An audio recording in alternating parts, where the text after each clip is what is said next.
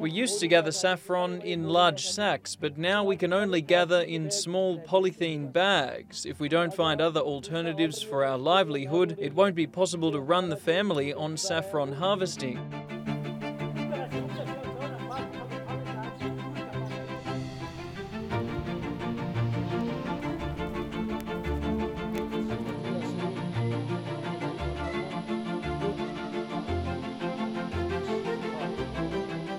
high-tech saffron park wherein farmers come and they have all the solutions under one roof.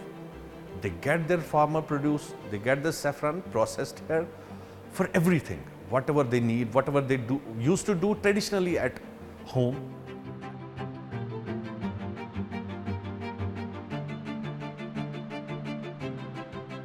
یَتھ منٛز روزِ اَتھ اِنشاء رحمان فٲیدٕ یی وَزنان we have benefited by coming here. After processing saffron here, we witnessed an increase in the weight and better color.